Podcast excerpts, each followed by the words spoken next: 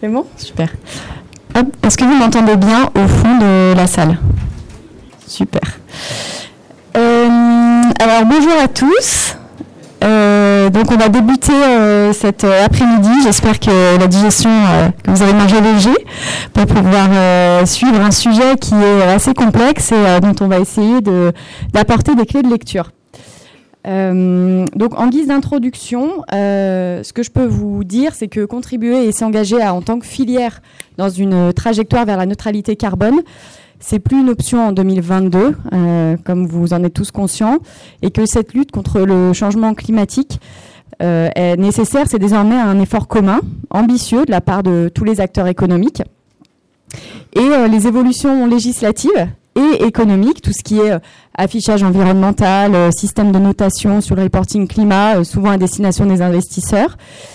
Ben, on voit bien que tout ça, ça pèse et, euh, ça incite les filières à se positionner rapidement sur le fameux sujet du climat. Cependant, en tant qu'acteur des filières, s'il y en a dans la salle, agroalimentaire, la voie adaptée pour évaluer, définir son niveau d'action et surtout communiquer, on voit bien que c'est pas simple. c'est difficile de euh, et, du coup, l'objectif de cette conférence, c'est vraiment de vous apporter des clés de compréhension sur trois euh, domaines que sont l'évaluation, euh, l'action et puis la communication sur toutes ces stratégies vers la neutralité carbone. Donc j'ai le plaisir d'accueillir aujourd'hui Édouard Lancrier avec moi. Édouard Lancrier, donc qui travaille chez AgroSolutions en tant que directeur du développement. Et puis euh, Clotilde Tronquet qui euh, travaille chez I4CE, donc euh, l'Institut de l'économie pour le climat. Alors je vais vous laisser vous présenter en, une minute et puis présenter votre structure. On va commencer par Clotilde. Très bien. Alors, est-ce qu'on m'entend à peu près? Ok. Donc, je m'appelle Clotilde Tronquet, je travaille pour l'Institut de l'économie pour le climat, qu'on appelle aussi I4C. C'est une association loi de 1901 reconnue euh, d'intérêt général et dont l'objectif est donc de produire des analyses économiques, des analyses euh, financières qui, on l'espère, euh, peuvent contribuer à, à, lutter contre les changements climatiques. Et on a entre autres une expertise sectorielle sur l'agriculture et la forêt. C'est le programme dans lequel je travaille et moi j'anime en particulier ce qu'on appelle les clubs climat. Donc c'est deux réseaux d'expertise euh, d'échanges d'expériences, l'un sur l'agriculture et l'autre euh, sur la forêt. Merci Clotilde Edouard. Bonjour à tous, Edouard euh, Lancrier. Euh, AgroSolutions, c'est un cabinet d'expertise conseil en agronomie et environnement. On appartient à l'Union de coopératives agricoles InVivo, donc on est très proche du terrain. InVivo, c'est plus de 200 coopératives agricoles réparties dans tous les territoires français. 50% de notre chiffre d'affaires réalisé avec les COP et 50% avec tout type d'acteurs concernés par la transition environnementale de l'agriculture. On couvre l'intégralité du spectre de l'évaluation environnementale de l'impact de l'agriculture, mais euh, plus particulièrement sur le carbone. Euh, on a rédigé la majorité des méthodes validées au label bas carbone euh, pour la mesure des émissions et du stockage de carbone dans l'agriculture.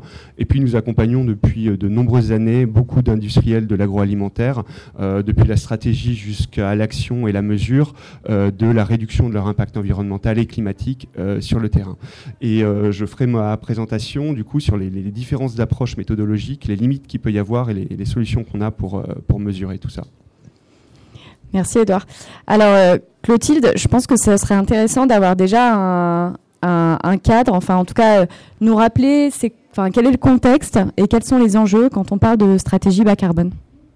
Oui, alors donc j'ai fait une première slide un peu de contextualisation où je remets déjà en avant un peu les différentes pressions j'ai l'impression qu'il y a des pop Je, je suis désolée. Désolée pour euh, euh, le, ce, microphonage. Euh, donc, d'un côté, il y a les attentes des consommateurs, des citoyens, qui peuvent servir de, pression sur les agro-industries euh, pour déterminer une, démarche bas carbone. On a également le rôle de la réglementation, évidemment, euh, qui parfois peut aussi être le résultat de pression euh, des citoyens en amont. Et puis la pression des institutions financières avec les reportings extra-financiers qui deviennent de plus en plus importants. Je pense que vous avez pu le voir avec ne serait-ce que toutes les conférences qui portaient sur le sujet dans, pendant les deux jours là, de Pro Durable. Euh, et, donc, à partir de ça, dans ce contexte-là, on a euh, des organisations qui sont poussées à prendre des engagements vers la neutralité carbone. Euh, ces, entreprises, elles prennent des engagements de manière euh, croissante. Ça, couvre même un périmètre de plus en plus large euh, d'émissions. Il y a l'université d'Oxford avec un, groupe d'études qui avait évalué que 88% des émissions mondiales étaient maintenant couvertes par des objectifs net zéro. Et au niveau des grandes entreprises, alors ils avaient pris les, deux, les 2000 plus grandes entreprises cotées dans le monde, et là il y en avait 40% qui avaient déjà pris des engagements net zéro. Euh, sachant qu'entre 2021 et 2022, ça avait énormément augmenté. Le problème, c'est que ces engagements, globalement, sont peu qualitatifs. Euh, donc le même groupe d'études euh, a évalué qu'il y avait à peu près, sur tous ces engagements net zéro, seulement 20% qui répondaient, qui cochaient toutes les cases d'une démarche à peu près robuste méthodologiquement. Et une partie qui était, qui était un vrai angle mort, c'était l'absence de clarté sur les démarches de compensation carbone. Euh, donc voilà, il y a un gros enjeu là-dessus et un enjeu donc de, clarification et d'encadrement des démarches. Euh, j'ai une deuxième slide un peu de contexte. Donc, euh, c'est quand je parle de démarche net zéro, de quoi on parle? On a grossièrement deux blocs. Un bloc qui va consister à réduire les émissions en interne euh, de son entreprise euh, sur son scope 1, 2 et 3, donc plus indirectement. Et puis euh, ensuite, un volet de compensation donc, qui, consiste à financer des réductions d'émissions ou de la séquestration dans une mesure au moins équivalente aux émissions résiduelles de l'organisation. à chacune de ces étapes, on a un certain nombre d'objectifs et, et, un certain nombre d'étapes à réaliser et, chacune d'entre elles, en fait, va faire l'objet de, même de plusieurs référentiels différents. Et c'est donc en partie de ces référentiels qu'on va vous parler aujourd'hui. Et, euh, ces référentiels se, recoupent euh, aussi parfois. Euh, je veux bien que tu passes à la slide suivante. Et sur les, la partie, donc le, deuxième bloc dont je parlais, qui est plutôt un bloc de compensation, sur, sur, la compensation, donc le financement de réduction d'émissions en dehors de son périmètre d'action. Euh, à I4C, on avait fait une étude en 2017 où on invitait, enfin, on avait été discuter avec des entreprises qui compensaient à l'époque. Euh, parmi les grands résultats de cette étude, il en sortait que c'était un peu les premiers de la classe à ce moment-là, c'était même beaucoup les premiers de la classe qu'on avait pu interroger, qui s'étaient déjà euh, positionnés sur la compensation. Et ils étaient dans tout un tas de démarches qu'ils nommaient de manière euh, très différente et qu'ils articulaient de manière très différente. On n'a pas refait la même étude chaque année, mais en gros, depuis 2017, ce marché de la compensation, il a énormément augmenté. En, chiffres de valeur de marché, on est à x13 par rapport en 2021 par rapport à 2017. Euh, ça, c'est dû au fait que plusieurs grosses entreprises, euh, des énergéticiens en particulier, se sont positionnées sur la compensation carbone. Euh, mais donc ça va statistiquement le, le, marché allant croissant, on a aussi de plus en plus de communication qui va être faite sur le sujet, ce qui était beaucoup moins le cas en 2017. Et on est toujours dans un cadre où, euh, malgré le fait qu'il euh, y a un nombre de guides et de référentiels qui ont euh, vraiment champignonné cette saison sur le sujet, on n'a toujours pas de gouvernance internationale, de normes qui fassent réellement autorité sur le sujet. voilà, et, tu me disais également, Clotilde, que on parle même en ce moment de compensation bashing un petit peu. Oui, alors, même, euh, c'était la même chose en, 2017, mais euh, en tout cas, moi, ce qu'on ce qu'on en avait entendu en 2017, c'est que euh, un certain nombre d'entreprises étaient arrivées dans sa, démarche développement durable interne à bon ben voilà, on a fait un peu ce qu'on pouvait, on a des plans d'action, etc. On va compenser le reste. On ne communique surtout pas dessus parce qu'on a extrêmement peur de se faire attaquer sur ce qu'on va pouvoir dire. Aujourd'hui, on a, euh, je, pense qu'il y a les mêmes réticences qui existent encore, mais voilà, le marché allant croissant, on a aussi beaucoup plus de communication, et d'où l'intérêt d'encadrer hein, cette communication également.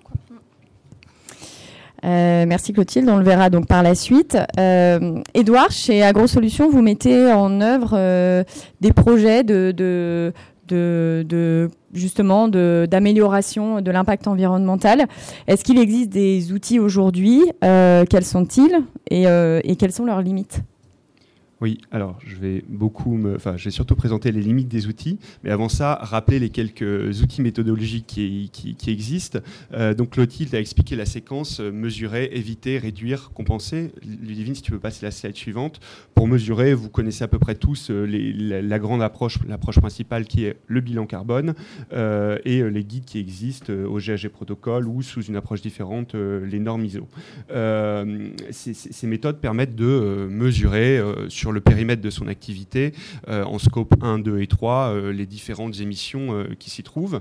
et donc le scope 3, c'est tout ce qui le scope 3 amont des, acteurs de l'agro-industrie, c'est tout ce qui est lié à l'approvisionnement, donc toute la production agricole. Et c'est là qu'il y a un gap méthodologique croissant et qui s'éclaire à mesure qu'il y a une pression croissante sur les, les acteurs des agro-industries pour être précis sur la mesure de leur scope 3 amont et sur les, les actions de de réduction d'émissions euh, qui s'y trouvent. C'est d'autant plus important que euh, le scope 3 amont, donc la production agricole, c'est en moyenne plus de 70% de l'impact climatique euh, d'une chaîne agro-industrielle. si on peut passer à la slide suivante, un petit clin d'œil sur une approche complémentaire qui est l'analyse de cycle de vie destinée à l'éco-conception, qui est une approche efficace et puissante qui, contrairement au bilan carbone, qu'on dénigre absolument pas ici, hein, mais a la vertu de pouvoir permettre de comparer deux produits entre eux de produits concurrents, de produits d'une même gamme, euh, et derrière d'ouvrir la voie à une démarche d'éco-conception. On va identifier les différents postes avec des émissions euh, supérieures à la normale, supérieures à ce qui est souhaité, et voir quel plan d'action on peut mettre en place pour, euh, pour les traiter une à une. Je ne vais pas m'apesantir plus euh, sur euh, ces méthodes. Euh, n'hésitez pas à nous contacter si vous souhaitez plus d'infos, mais en général, elles sont mm. assez connues et, très mm. maîtrisées. slide suivante, Ludivine, s'il te plaît. Mm. Qu'est-ce qui se passe maintenant quand on veut agir? Quand on est une entreprise et qu'on veut avant tout définir sa stratégie et puis mettre en œuvre un plan d'action? slide suivante. On a différents standards à sa disposition qui nous recommandent, qui nous, qui nous, qui nous donnent des éclaircissements sur la, la, manière de prendre en compte le sujet, notamment la Net Zero Initiative portée par, par Carbon 4 qui précise les différents postes, les différents périmètres, les différents euh, périmètres d'émissions et de stockage de carbone, qu'il faut prendre en compte aux différentes étapes de la chaîne de valeur, qui distingue principalement deux choses. La première, c'est toutes les actions qu'on peut avoir sur sa chaîne de valeur pour réduire au maximum ses émissions. Et la deuxième, c'est une fois qu'on a réduit au maximum, euh, eh bien, qu'est-ce qu'on peut faire pour compenser ces émissions? On va rentrer dans le détail de euh, lorsqu'on veut réduire, euh, comment on fait. Juste un petit rappel, euh, ce genre de, standard, donc Carbone 4 est, leader sur les propositions en ce sens. Au niveau international, il y a le, SBTI, dont les recommandations sont assez similaires. et tous ces standards ont en commun de mettre l'accent et donc la pression, et ils sont l'écho d'une pression des, des pouvoirs publics, pour mettre l'accent sur le stockage de carbone, puisque ce qui est à l'amont, le sourcing amont des entreprises agro-industrielles, les champs, bah, l'agriculture, c'est 19% des émissions de gaz à effet de serre en, France, donc euh, il est important de réduire, mais c'est le seul secteur qui a le pouvoir de stocker du carbone de manière additionnelle. Euh, voilà, d'où la pression.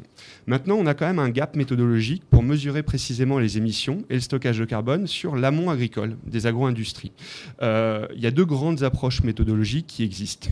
La première est la plus classique, la plus couramment déployée, c'est l'analyse de cycle de vie, où on va aller collecter tout un tas de données. À une, on est capable de remonter jusqu'à jusqu'à une, maille très très fine à l'échelle de la parcelle pour caractériser les actions de culture et derrière l'impact environnemental de la culture. Euh, c'est maîtrisé, c'est déployé, régulièrement mis à jour. Voilà. La deuxième grand type d'approche, c'est les, méthodes développées dans le cadre des méthodes de carbon farming, donc les méthodes utilisées pour produire des crédits carbone, qui elles sont extrêmement rigoureuses et qui vont associer des approches analyse de cycle de vie à des modèles de bilan humique qui vont faire des simulations et des mesures des dynamiques de stockage de carbone dans le sol. étant donné que la mesure du stockage de carbone dans le sol est quelque chose de, complexe à mettre en œuvre, ça mobilise des modèles mathématiques lourds, euh, des quantités de données importantes, et eh bien cette deuxième famille de méthodes, les, méthodes de carbon farming, voilà, sont, plus, euh, sont, sont, moins développées, elles sont, elles sont récentes. Hein. On, a, on a terminé l'écriture de la méthode Grande Culture du label bas carbone en, août dernier. Ça fait un an qu'on la déploie. On la déploie très bien, très facilement, mais ça reste plus dur que les approches analyse de cycle de vie. Euh, pour comprendre la distinction et comprendre le gap qu'il y a dans les approches qu'on a, on va rentrer un peu dans le détail, cette suivante, euh, du périmètre dont on parle. Qu'est-ce que c'est qu'une exploitation agricole et, de quoi on parle Quand on dit à une agro-industrie, on va vous demander de mesurer l'impact de votre amont agricole?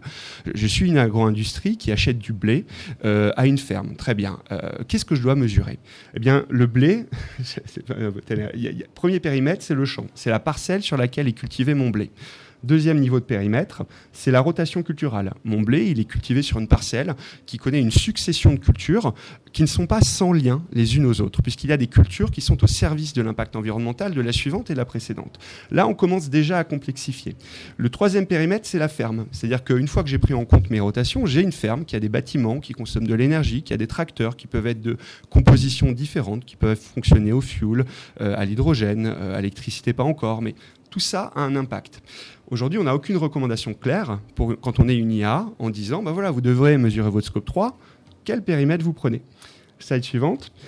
La première approche dont je, parlais, donc l'approche analyse de cycle de vie, la plus largement déployée, prend en compte les données euh, de culture, uniquement de la culture. Donc je, suis un acheteur de blé, je vais prendre les données qui caractérisent la culture de mon blé à un moment T. Je suis absolument aveugle sur ce qui se passe avant et après. Pas toujours, hein. il y a des chartes qui permettent, euh, les, chartes les plus performantes ont, des critères qui, mesurent tout ce qui se passe sur la ferme par ailleurs. Mais en termes de mesure, c'est ce qu'on mesure. La deuxième type d'approche, donc c'est les méthodes du carbon farming, slide suivante, merci Ludivine, vont prendre, elles, en compte l'intégralité des données qui permettent de caractériser l'activité de la ferme euh, et euh, de toute la rotation culturelle. c'est extrêmement puissant, c'est le plus robuste scientifiquement, c'est extrêmement précis, mais la limite qu'on a, c'est qu'on fait des calculs sur du temps long. Parce que dès que vous parlez de stockage de carbone, vous ne pouvez pas réfléchir sur le pas de temps d'une année. Vous êtes obligé de prendre en compte des, cycles et des dynamiques de plusieurs, dizaines d'années parfois, en utilisant des modèles, euh, euh, géochimiques, des modèles de bilan, de. Et derrière, vous n'avez pas l'information des émissions uniquement de votre blé, mais des émissions, enfin du stockage moyen de votre ferme sur plusieurs décennies, dans certaines circonstances. Et là, c'est assez grande complexité d'être capable de réallouer le bénéfice ou l'impact climatique lié au stockage de carbone culture par culture. Parce que quand on est un agro-industriel, en général, on achète du blé sur une exploitation et le reste, euh, ne nous concerne pas. Euh, or là, on a une et on a besoin d'un chiffre qui concerne uniquement notre culture. Et c'est là que, ça devient compliqué. C'est, pas du tout sans issue. Il y, a, beaucoup de propositions. Typiquement, euh, donc Carbon Extract, c'est l'outil qu'on a créé chez AgroSolutions qui automatise les méthodes du label bas carbone pour réaliser ces, calculs et ces diagnostics. Et dedans, on a fait une proposition méthodologique d'allocation de l'impact climatique culture par culture. Ça n'engage que nous. C'est, réalisé avec des scientifiques qui sont des experts internationaux leur sujet, mais c'est exactement ce que disait Clotilde avant. Il n'y a pas de consensus international. Le SBTI, euh, la Commission européenne, euh, le, régulateur euh, américain n'ont aucune connaissance aujourd'hui de la complexité euh, de, cette réalité dont on vous parle là. Ils sont en train de les découvrir. On collabore avec ces acteurs pour développer les méthodes de carbone farming au niveau européen demain et on fait émerger ces sujets. Mais c'est là où le sujet est passionnant, c'est que c'est nouveau. Mais pour, ceux d'entre vous qui sont dans le business de l'agro-industrie, vous êtes confrontés à cette limite qu'aujourd'hui, il n'y a pas de clarification sur ce qu'il faut faire. Et alors, dernier élément, j'ai deux, points de conclusion euh, sur la slide précédente, c'est que euh, la limite quand même de l'approche analyse de cycle de vie, c'est qu'il y a un lien entre les différentes cultures sur l'impact environnemental. Euh, et l'approche analyse de cycle de vie mesure principalement les émissions de gaz à effet de serre. or, moi, je peux très bien vous faire réduire les émissions de gaz à effet de serre sur votre culture, vous aurez un super résultat le meilleur moyen, c'est de réduire l'apport d'azote, sauf que vous allez réduire la production de biomasse et ça va déstocker du carbone dans le sol. Et ça, vous ne le voyez pas avec la première approche. Donc on a un risque euh, de greenwashing si par ailleurs on ne met pas euh, des garde-fous sur le stockage de carbone. Euh, la deuxième approche est beaucoup plus robuste. Par contre, elle est beaucoup plus lourde à mettre en œuvre. Et une fois qu'on a une réponse méthodologique, et on en a, derrière va se poser la question du coût de déploiement. collecter les données sur l'exploitation agricole, c'est pas rien. mettre en place un process industriel de collecte de données, de reporting environnemental on le fait avec beaucoup d'acteurs, eh bien, il faut à chaque fois trouver euh, la ligne de crête, l'optimum entre euh, le coût et la quantité de données qu'on peut collecter et euh, la précision. alors, on panache en général les approches entre les, entre les deux méthodes pour trouver l'équilibre coût-précision. J'ai pas beaucoup plus de temps. Euh, voilà, c'est ce que je voulais dire sur ce sujet et je rends la parole à Clotilde. Merci Edouard. Euh, en effet, je pense que c'est plus clair sur la partie outils euh, et limites de ces outils dont tu as beaucoup parlé Edouard. un, dernier élément, excuse-moi Ludivine, préciser que j'ai beaucoup présenté les limites, mais ça ne doit pas être un frein pour avancer. On a déjà des réponses et on collabore au niveau français et international avec les grands standards qui définissent ces, approches. Il y, a une convergence qui est en train d'être trouvée. pas d'inquiétude là-dessus. Mmh. Merci pour la rassurance. Euh, alors Clotilde, donc on a, on a pas mal parlé en effet euh, méthode euh, de mesure de la transition. Et là, si on revient plutôt maintenant vente de crédit carbone, est-ce qu'il existe des référentiels qui, voilà aujourd'hui? Et puis, et puis ben, quels sont-ils? Si on peut avoir un petit panorama de tout ça, Clotilde.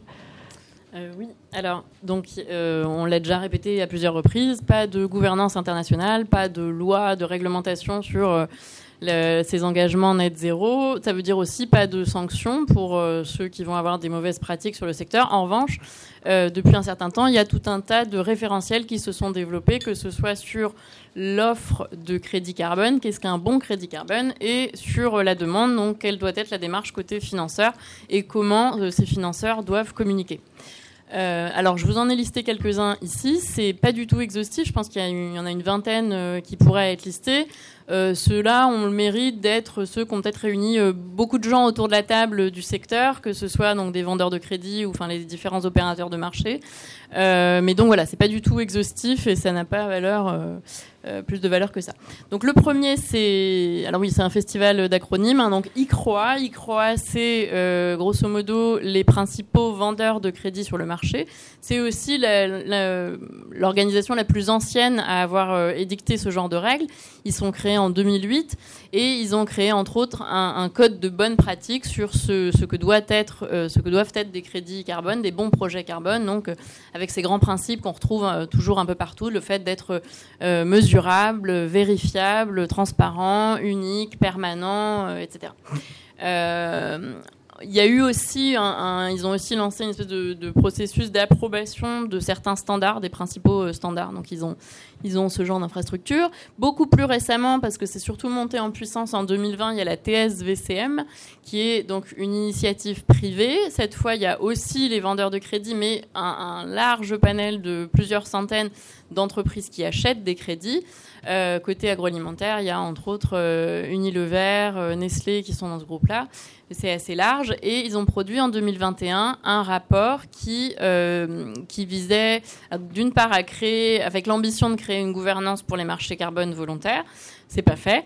et puis à d'établir un système de plus de, de validation de, de qu'est-ce qu'une bonne méthode et qu'est-ce qu'un bon standard, donc avec toute une série de, critères. Euh, et ensuite, le pendant de cette euh, TSVCM, c'est VCMI. C'est un peu le même euh, type d'organisation. Enfin, on retrouve globalement les mêmes, les mêmes acteurs. Sauf que cette fois, l'idée, c'était de se pencher pas sur que sont des bons crédits, mais quelles revendications pouvez-vous associer en tant qu'acheteur de compensation à ces différents crédits? Et donc là, c'est tout récent. Ils ont sorti au début de l'été un, rapport où euh, ils proposent une grille de lecture avec une manière de se situer. Donc euh, voilà, les entreprises peuvent être euh, VCMI or, argent ou bronze. Euh, voilà. Et sinon, là, j'en ai mis d'autres au niveau national, mais enfin, il y en a encore d'autres parce que tout à l'heure, donc effectivement, Edouard euh, citait euh, NZI qui existe également. Mais donc, au niveau français, on peut quand même dire que c'est surtout l'ADEME et Info Compensation Carbone, qui est donc géré par le GRS, mais qui est aussi financé par l'ADEME, qui, qui sont vraiment porteurs de normes sur le sujet. Et vous allez retrouver en fait les mêmes, hein, les mêmes recommandations que dans les autres standards, mais dans un contexte plus adapté à la France, notamment parce que ça mentionne le label bas carbone. Euh, voilà. Et ensuite, donc ça c'est euh, en, toute modestie la slide suivante. Après vous avoir présenté les référentiels internationaux, donc celui qu'on a fait nous euh, à FRC en particulier, mon collègue Thomas Bonvillain, donc qui, qui a animé un groupe de travail d'industrie agroalimentaire dont l'objectif était de se avoir, répondre, avoir des réponses concrètes à des problématiques spécifiques des industries agroalimentaires. Donc ces problématiques, Edouard les a très bien décrites. Donc effectivement, euh, l'essentiel des émissions viennent de l'amont agricole. Donc voilà, une bonne partie du, du problème des émissions, c'est sur le scope 3. Et puis, on a aussi des entreprises qui vont se retrouver avec des configurations voilà, multifilières, des allocations à faire qui ne sont pas forcément simples. Alors, j'ai pas le temps de décrire toutes les configurations qui ont été présentées. Donc, l'idée c'était d'associer à chaque configuration euh, des possibilités de communication, des recommandations en matière de, communication.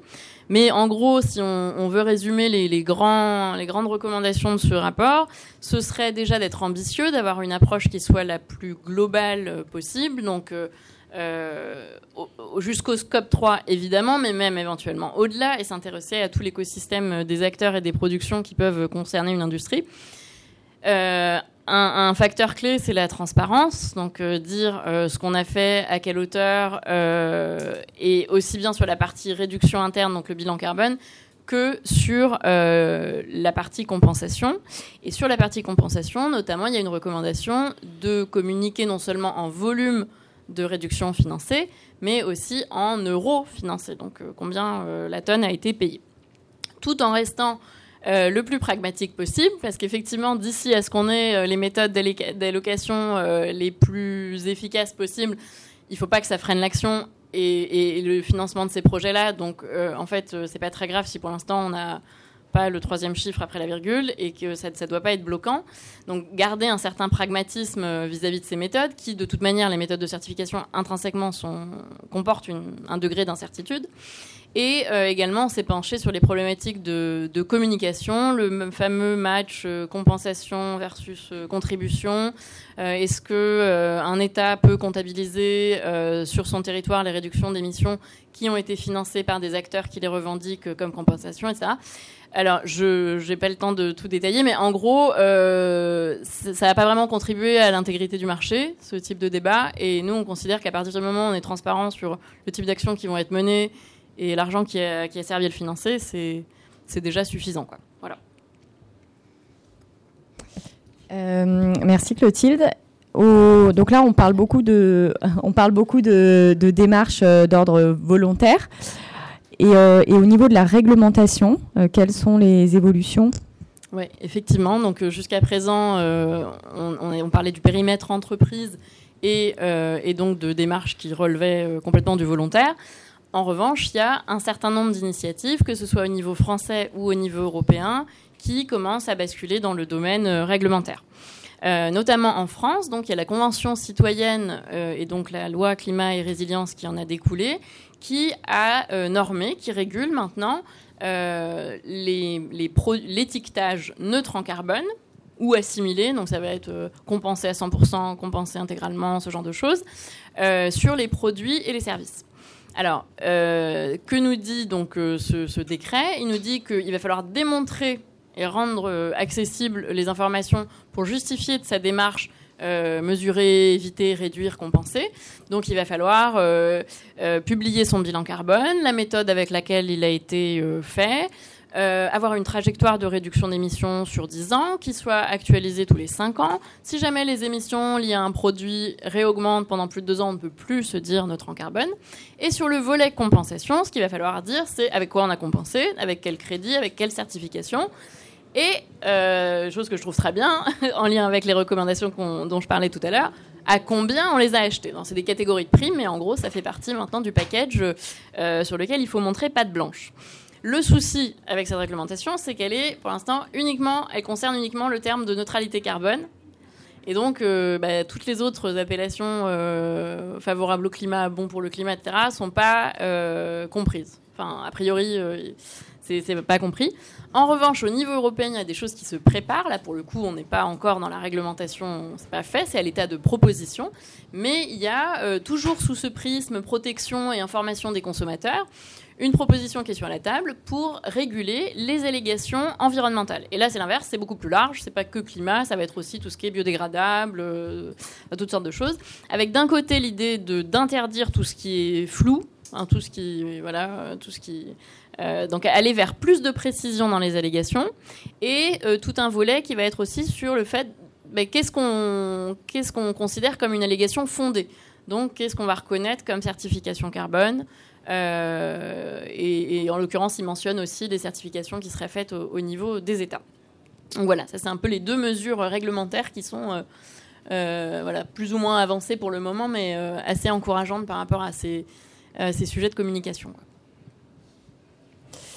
Merci à tous les deux. Edouard, tu voulais conclure Peut-être un, juste une précision ou un, rappel. Euh, I4CE et, et AgroSolutions, on collabore sur un projet européen, euh, un H2020, un, projet pilote de carbon farming dans le Grand Est qui s'appelle Carbon Think, euh, qu'on a lancé il y a trois ans et qui a donné lieu à, beaucoup des travaux qu'on a produits en commun sont issus d'études qu'on a réalisées sur ce, sur ce projet. On a réalisé beaucoup d'études d'estimation du coût de la transition, du potentiel réel de la transition sur des fermes en grande culture principalement. Et donc c'est des, agriculteurs qu'on va dont on va, accompagner en transition bas carbone par un financement de crédit carbone et un complément euh, prime de filière pour les produits qui en sortiraient et qui seraient bas carbone. Euh, parce qu'on a beaucoup d'acteurs de la grande industrie qui viennent nous voir en, nous disant bah, je souhaite avoir un sourcing bas carbone ou alors j'ai annoncé moins 30, moins 50, moins X% euh, de réduction sur mon scope 3. Est-ce que vous pouvez me permettre d'accéder à un sourcing? Sauf que là encore, il y a un gap méthodologique. Qu'est-ce que c'est qu'un grain ou qu'un produit bas carbone Il y a aujourd'hui aucune définition sur ce que c'est. Le contenu en carbone d'un produit dans le Grand Est va être complètement différent de celui produit dans le nord de l'Italie, dans le sud de l'Espagne euh, ou dans l'est de, de, la, de la Grèce euh, ou de la République tchèque, euh, comme c'est le cas de certains de nos fournisseurs, de nos, de nos clients. Pardon. et donc là, on est occupé à travailler ensemble sur une méthode pour faire une proposition méthodologique de, quantification du contenu en carbone des grains en intégrant le stockage de carbone et une définition de qu'est-ce que c'est qu'un grain bas carbone. voilà, ces travaux seront euh, publiés à la fin de l'année. Euh, et euh, il y a un groupe de travail qui est complètement ouvert, donc n'hésitez pas à nous indiquer si vous souhaitez être lié à ces réflexions, parce qu'avant d'être validées, elles seront, elles seront présentées, proposées à des acteurs de l'agro-industrie, à des acteurs de la finance, à des acteurs de la réglementation environnementale publique et européenne. Voilà. Merci beaucoup à tous les deux. Euh, j'espère que c'est plus clair pour vous, euh, tout ce vaste sujet. En tout cas, euh, si vous avez encore des interrogations, il nous reste 10 minutes, même si je sais qu'il fait très très chaud. il nous reste 10 minutes pour prendre des questions. et puis si on n'a pas le temps de, toutes les prendre, nous on a un stand à Gros Solutions. J'espère que Clotilde, tu peux rester un petit peu. On a un stand euh, donc PU53, mais euh, voilà, vous cherchez la grosse solution sur le, plan. Et puis euh, le rapport dont parlait Clotilde, il est à disposition, hein, je crois, sur le site d'i4c. Ouais, voilà. Donc, est-ce que vous avez des questions? Oui. Je pense que, ouais, soit micro, soit. Merci, c'est gentil. Merci beaucoup Clotilde et Edouard. Euh, merci d'avoir organisé cette, euh, mise à jour euh, extrêmement intensive. Hein. Il faut dire que c'est en système rapide, hein, synthétique mais rapide.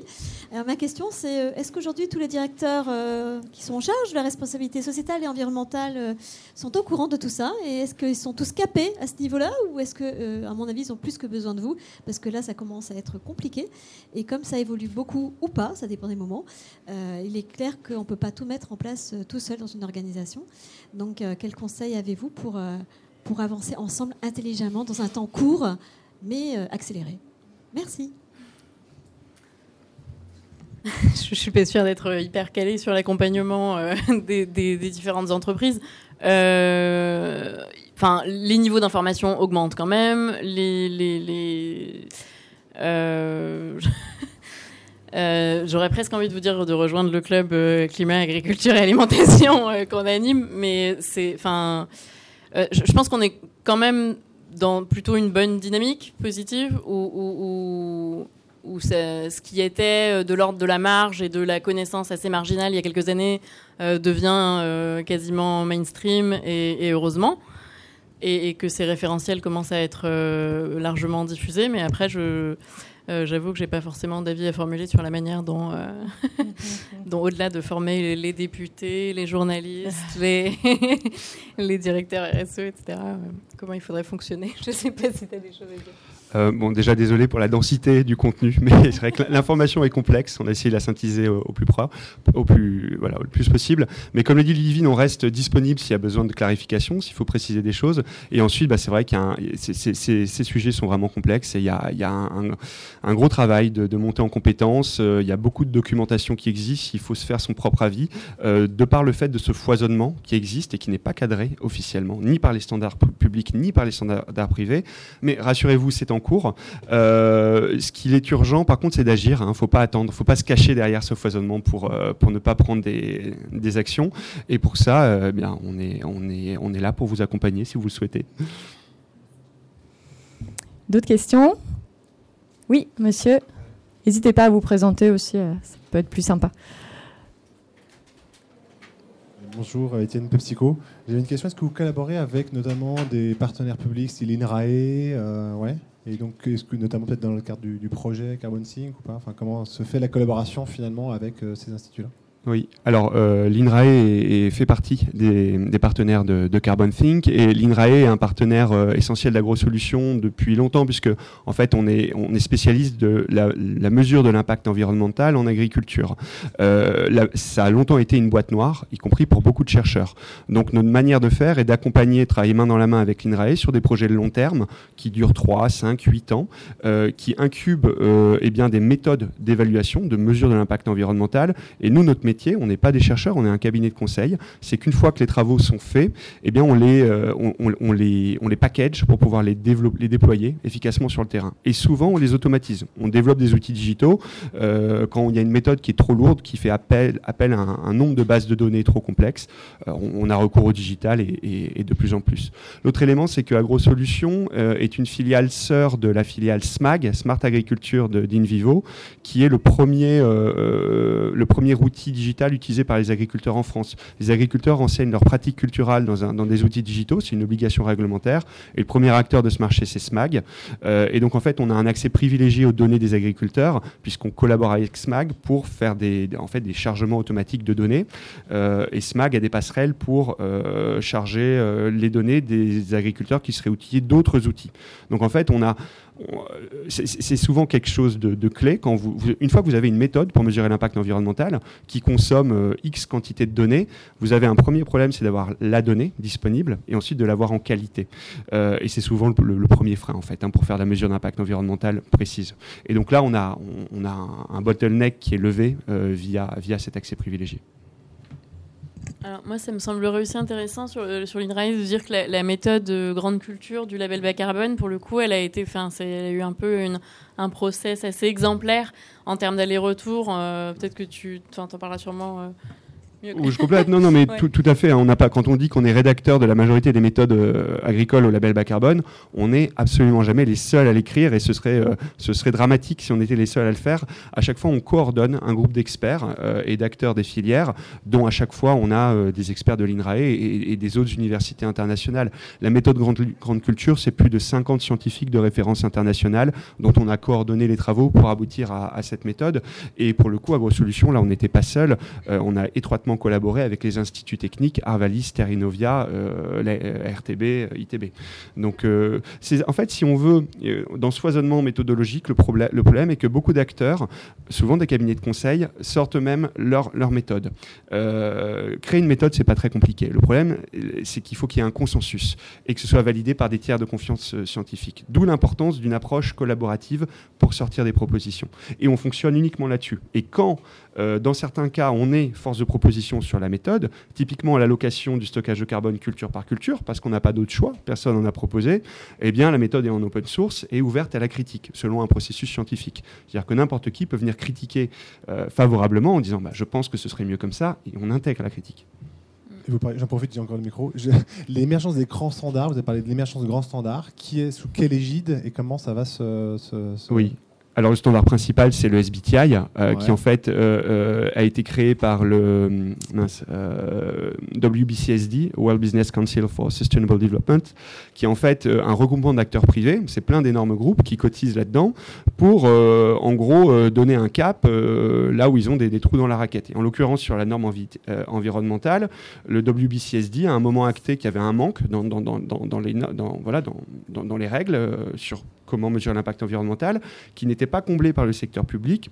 Et ils ont créé deux, deux instances, le SBTI et euh, le GIG, euh, protocole. SBTI donne les grandes lignes. Euh, nous vous recommandons de faire comme ceci, comme cela. Et le GIG protocole, c'est l'exécutif. C'est bien pour faire comme ceci, comme cela. Voilà les méthodes pour le mettre en œuvre. et aujourd'hui, SBTI et GIG protocole sont en train d'évoluer pour préciser la manière de prendre en compte le stockage de carbone dans l'agriculture. Le, problème, c'est très très bien, hein, et on travaille avec, ces standards parce que nos clients nous le demandent, c'est une évidence. La limite, et c'est plutôt au pouvoir public qu'il faut la formuler, c'est que vous avez cette grande direction, donc c'est vraiment SBTI qui drive pour le, pour le privé, et puis vous avez le secteur public euh, qui avance à coup de label bas carbone, euh, de carbone farming pour la Commission européenne. C'est deux approches parallèles qui pour le moment se parlent pas assez. Et nous, notre ambition, c'est de faire du lien entre les deux. Euh, parce que sur le terrain, un agriculteur est confronté à un acteur qui va lui demander de monter un projet crédit carbone avec des méthodes secteur public, et une IA qui va lui demander de mesurer ses émissions avec des méthodes secteur privé, SBTI, GHG.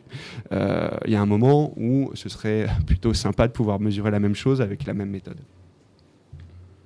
On a le temps pour une dernière question. Ah bah parfait, il n'y en a plus. Mais merci à tous et euh, voilà, n'hésitez pas si vous voulez euh, discuter en, plus petit comité. On, a cinq minutes là et puis sinon rendez-vous sur le stand de AgroSolutions. Merci, bonne journée.